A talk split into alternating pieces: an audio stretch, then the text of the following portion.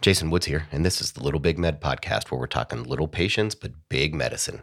I've got an absolute treat for you today. I have a pair of guests, Corey Chumpitazi and Pradeep Kamat, who are pediatric sedation extraordinaires. I'm going to have them introduce themselves with their impressive titles in just a second. But by way of preparation for this discussion, they are co authors on a paper that looked at sedation trends in pediatrics over a little bit more than a decade. And what we wanted them to come on today to talk about was one, just an overview of pediatric sedation. We talk a little bit about meds and, and technique and safety profile, and then what is changing as far as who is doing it and where are pediatric sedations being done. Now, I tend to focus much of this podcast on the emergency room because that's where I work and that's where most of my experience is. But the majority of this paper is not done in the emergency room because an awful lot of pediatric sedations occur for things like radiology or bone marrows. And a lot of those are not being done by pediatric emergency medicine docs. But the data, I think, is still really compelling. So, with that said, I'm going to get out of the way and let Corey and Pradeep introduce themselves. Thank you, Jason, for the opportunity to speak today. I'm Corey Chumpitazi. I'm an associate professor of pediatrics at Baylor College of Medicine, Texas Children's Hospital, and I'm our associate chief of research. I'm also the Sedation Oversight Committee co chair for the hospital. Hi, uh, Jason and Corey. Uh, my name is Pradeep Kamat. I'm an associate professor at Emory School of Medicine in Atlanta. I'm also the sedation director at uh, Children's Healthcare of Atlanta at Egleston campus. I am the chair of the membership committee for the Society of Pediatric Sedation and the president elect.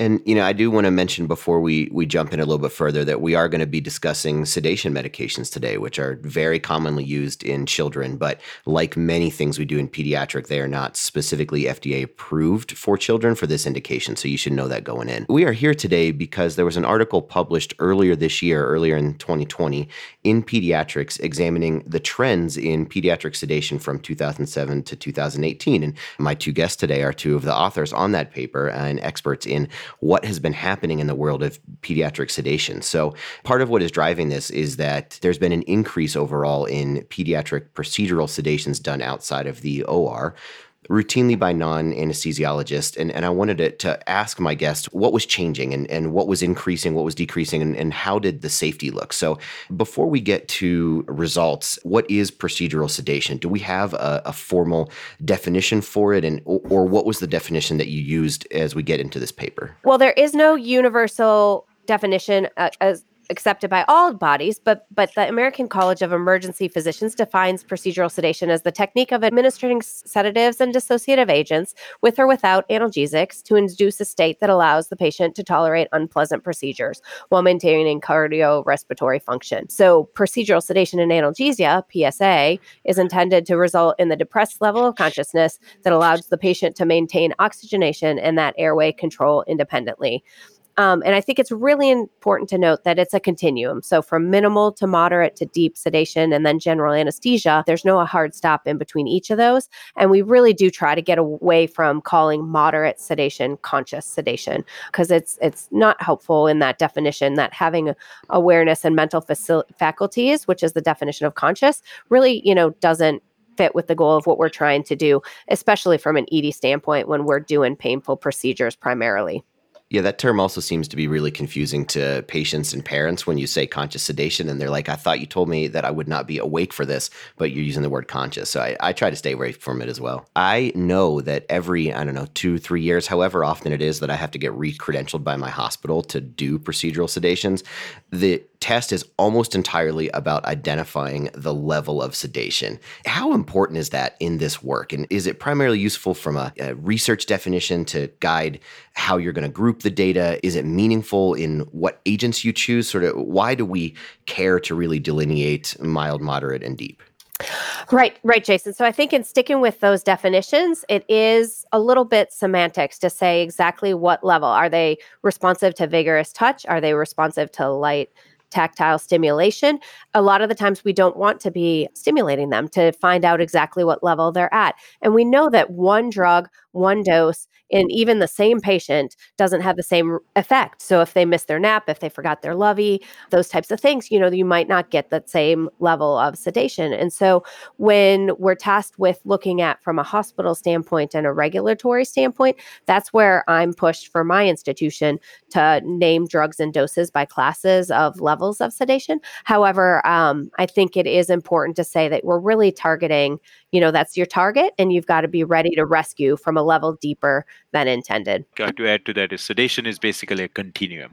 So you cannot say a kid is mildly sedated because even if you give him a simple drug, that kid may stop breathing on you. And what's more important is that people know how to rescue the airway. So, like Corey said, it's basically semantics. Uh, I want to make it very clear, though, that drug does not define the level of sedation. It's the patient and his responses and his or her responses do. So that's very important. Uh, and then, you know, if you, you can take a drug like ketamine, how do you classify the patient as mild, moderate, or deeply sedated? Because ketamine is a dissociated uh, anesthetic, and it, it, you know, it's not classified into this uh, classification of the level of sedation. Yeah, you actually bring it up. That's part of why I, it, this always made me smile when I had to identify it because ketamine seems to buck all of the rules, and it's yeah. it's the one I use the most. So, so for for the purposes of the discussion in, in the paper today, how did you define adverse events? And then we'll break it down further. And how did you define serious adverse events? Yeah. So, Jason, that's actually an excellent, excellent question. So, uh, first of all, there's no national benchmark for what constitutes an adverse event. Okay. So, for example, if I give give propofol to a patient, if I push it too fast, there's a very high chance I can make that patient apneic.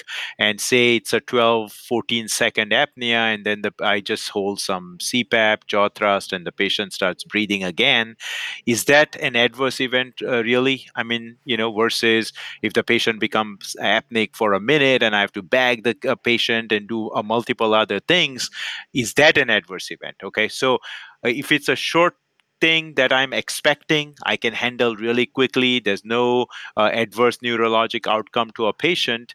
Uh, you know, I wouldn't consider that as an adverse event as opposed to a thing that really needs intervention, skill on part of the provider, and there is danger that the patient could have an, uh, an neurological uh, neuro, bad neurologic outcome. That should constitute more of an adverse event. So a small hypox, like a little bit of hypoxia that's quickly resolving, some desaturation, a little bit of coughing, I wouldn't take as an adverse event. There have been attempts to kind of do uh, kind of define this adverse event based on intervention? You know did was there really an intervention required to uh, and if the intervention was not provided this could proceed towards cardiac arrest? So uh, i think Maala Bhatt and others in in previous studies have tried to do a good job on that. So uh, for the purpose of this paper what we did is we basically went with serious adverse events. And serious adverse events are uh, events that have the potential to cause irreversible neurologic damage. That's number one. And secondly these are events that are very objective. So even uh, a person around uh, the patient can quickly recognize this. And for example if a patient has a cardiac arrest and needs cpr all people in that room can tell you hey that is CPR. That is not good. If you don't do that well, patient can have an adverse event. So, the, so we went with serious adverse events, uh, things like uh, aspiration, you know if a patient has a uh, throws up and aspirates that would be another a patient having severe airway obstruction as in a laryngospasm that was another adverse event because all folks can objectively uh, recognize that as a bad event. And so, for the uh, purpose of this paper, I really went with uh, serious adverse events. Uh, the other thing I wanted to tell you is the Pediatric Sedation Research Consortium database has uh, previous uh, a priori defined all these adverse events so we stuck to that definition uh, so that we were consistent throughout and most of the psrc papers uh, have the same uh, definitions used repeatedly And I will make sure those get listed in the show notes so that everybody can see what we're talking about. They're they're very well delineated in the paper. Corey, anything to add on adverse events or serious adverse events? We'll get into airway obstruction and and whether you need to break that out as something separate when we talk about results. We were looking at the risk of pulmonary aspiration when we think about NPO times, and we know that within this database as well, we have less than 0.7 for 10,000 sedations with adverse events. And when we looked at that specifically in a separate paper from the PSRC data data, we saw that all the 10 cases of pulmonary aspiration did occur in patients that were fasted longer than six hours. Ah, I would love to get into this right now. So, Corey, are you suggesting to me that that, that this data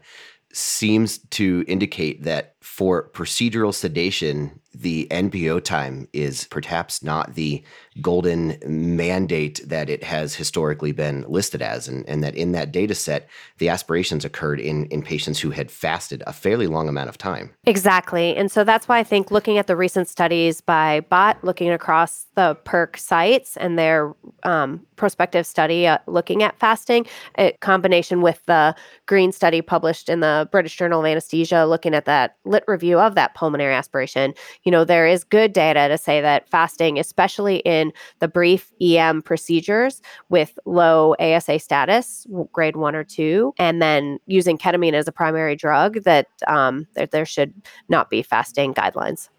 I don't think this will come as a surprise to many of the adult colleagues because I think this data had been existing in, in their age ranges a little bit earlier, but this does support my general feeling that as long as they're not eating as I go to give them their sedation drug, they have been NPO long enough. Yeah, and even we got our anesthesiologist to change to one hours for clears. So oh, um, that's I incredible. Think, I think definitely the um, you know with nitrous oxide especially the longer they're fasted, the um, more risk there is of vomiting. So actually drinking a little bit before some of those procedures actually can be helpful let's jump into the meat of the discussion. And, and, what did your paper show, this analysis of, of the trends of sedation? And we can jump through this maybe one piece at a time. So, so uh, do we have changes in who is performing these procedural sedations? If you look at uh, figure one uh, of this uh, paper, what it kind of shows is that uh, the pediatric intensivists do uh, the majority of sedation, and that trend has really not changed. we are very closely followed by the pediatric emergency medication medicine medicine docs and anesthesiologists. What has what was really interesting is what we have found compared to from 2007 to now is there has been a really almost like an exponential increase in pediatric hospitalists providing sedation. The other interesting take from the whole providers uh, provider trends in sedation there has been a decrease in what we call as in quotations others that were providing sedation and this includes uh, radiologists uh, nurses gi doctors and what that really tells me is a lot of institutions are going towards teams of uh, sedationists previous practice of uh, a GI doc giving a little sedative to do endoscopy, those things are going away, and uh, sedation is uh, more uh, kind of safely and efficiently performed by sedation teams that are well trained to do this sedation. What about success rates? Are we getting better? Are we getting worse? Are we, are we changing the patient populations we're picking and, and altering how good we are at doing sedations? The overall success rate is close to 99%. And uh, what what that basically uh, highlights is uh, the the members of the Pediatric Sedation Research Consortium are a highly trained and a very organized group. And I want to caution folks that uh, such uh, results may not be mimicked by folks who are not within the PSRC. So the PSRC uh, institutions voluntarily put this data. They are very organized. Uh, they have uh, they adhere to a certain standard of training within each institution. And so if someone tries to mimic this in uh, you know say a community hospital without a lot of training, they may not get the same success rate and they may not have the same same low adverse event rate. So I want to caution folks about this. So that is where you know the success rate is really really high. The other thing is we choose our patients very carefully which is uh, the process of pre-screening because not every patient is a sedation candidate and some patients will have to be referred to anesthesia. And i don't think uh, and i don't personally take that as a sign of weakness because you know for example if i have a kid who has a mediastinal mass I am not going to touch that patient. And even anesthesiologists would be scared to touch that patient and they would have different tools in their uh, toolbox how to how to do that patient. So i'm very careful at the way i choose a patient and so are all psrc institutions and that is why our uh, uh, outcomes are so good. Let's jump into medications then. Uh, have there been trends in which medications are being used either seeming to become less in favor or increasing in percentages yeah. Uh, so, Jason, the, what we found as far as medications go is there has been a, a significant decrease in the use of chloral hydrate. And a part of it is because chloral hydrate went off formulary uh, since 2012. Uh, there may be a couple institutions in the country that kind of still uh, can compound and formulate their own chloral hydrate, and it's still being used. Uh, then we also found that there was a decrease in the use of uh, pentobarbital uh, for sedation, and I think the obvious reason for that is not only the adverse events, but you know, you sedate someone for an MRI with pentobarbital, kid can remain sedated for a long time and now we have much better drugs. I mean for example propofol you know once the mri is done and you turn off propofol the kid is likely going to wake up pretty quickly and and have a very restful uh, awakening you know, like with less emergence and throwing up as compared to pentobarb. And this is uh, really important in high volume sedation practices because they want quick recovery so they can discharge the patient and take the next patient in. The other trend that we saw was an increasing use of uh, dexmedetomidine, both intranasal and intravenous. And I think that is the drug that is actually replacing chloral hydrate, especially for short imaging procedures and other procedures like uh, uh, you know ABRs uh, that can be done without a lot of other medications needed for pain control. I think dexmedetomidine is the much more friendlier drug. It can be given through various routes, and it works pretty fast. Pradeep, we we started to jump in on this, and this was my question back to you because I'm looking at the paper and the study, and I really expected to see just this massive increase in ketamine use as a percentage of sedations. I mean, it's a little bit of a joke in the EM world right now that it's it's the emergency room's favorite medication, yeah. and uh, that might be true. I love it as a medicine, yeah. um, but it did not show a, a, drastic increase. And I'm wondering how you explain that. Is uh, is it just that like all of the the people who do podcasts really love it and the rest of the world doesn't, or, or what are we seeing here? Yeah. So I think uh, Jason, there are multiple reasons for that. Uh, and for and I, and, and just to uh, tell you that I work in the ICU, and a lot of painful procedures we do in the ICU, I love ketamine, and it's my first go-to drug, uh, and I even use it as a single agent most of the time. So what has happened within the PSRC is you have to remember uh, these are outpatient, mostly outpatient sedation. So I should say sedations that happen outside the operating room, and most of them are actually imaging procedures. And for imaging procedures, what we really need is a patient cooperation, uh, immobility on part of the patient, and uh, amnesia on part of the patient.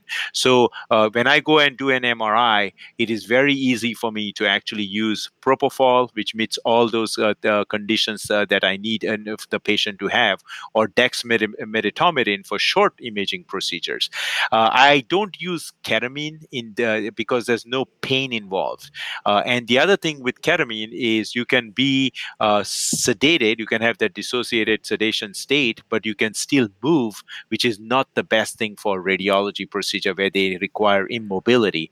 Uh, having said that, for painful procedures, ketamine is still being used within the PSRC. And uh, we have previously published uh, papers on ketamine and uh, the combination of ketamine and propofol uh, in pediatric critical care medicine using data from uh, PSRC.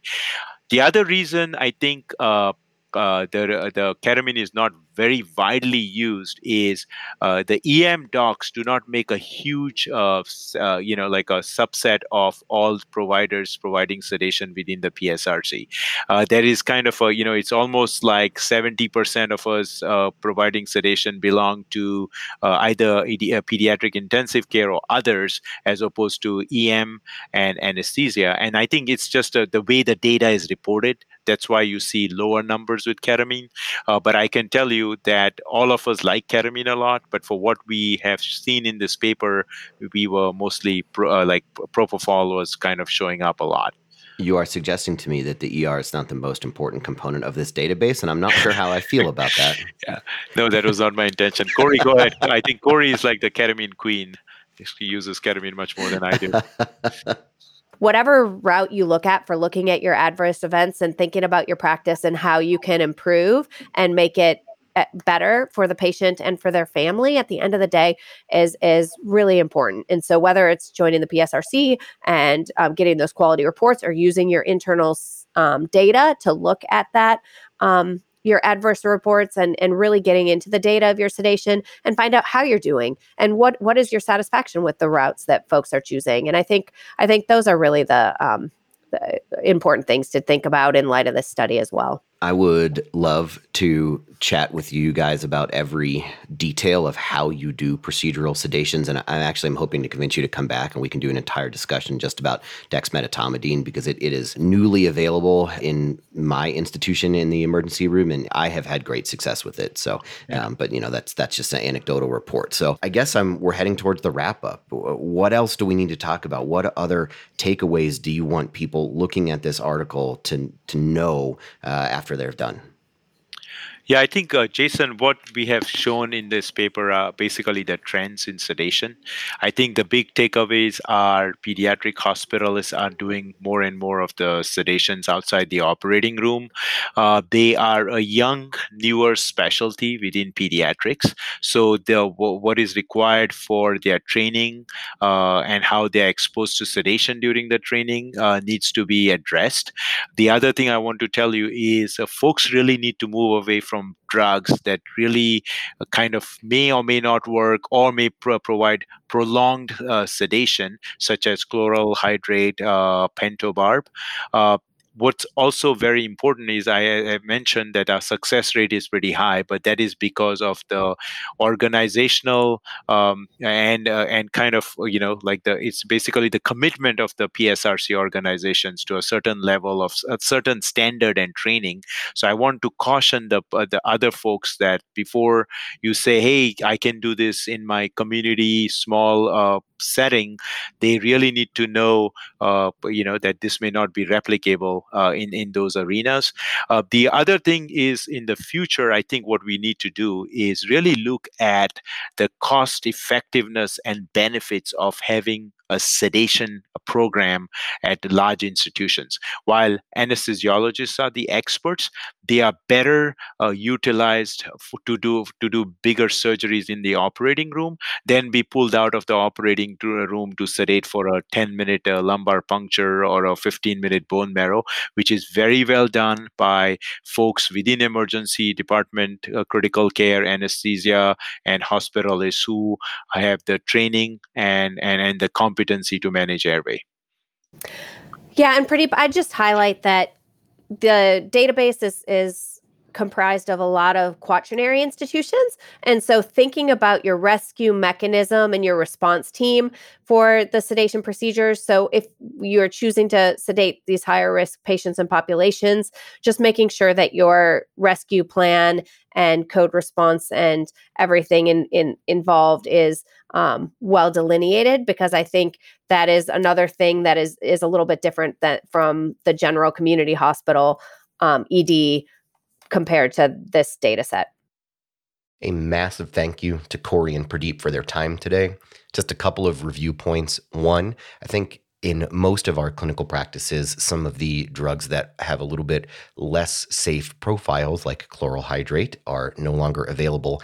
And things like pentobarb are less and less used as things like dexmedetomidate become increasingly available with great safety profiles and predictable pharmacodynamics and kinetics. So take a look at this paper. There's a lot more in there than we could dig into. I wish we had more time to like just jump into each of their techniques and how they deal with sedation as a whole. Uh, I'm going to hopefully have them back for that. So check out the show notes. There'll be a lot more information in there. As always, you can find me on Twitter at jwoodsmd or via email at littlepatientsbigmedicine at gmail.com. You can find the rest of the Little Big Med podcast through the website, www.littlebigmed.com, or through your favorite podcasting platform. If you have some time, head on over wherever you're listening to this and leave a review. It really does help other people find the show. Thanks for your time.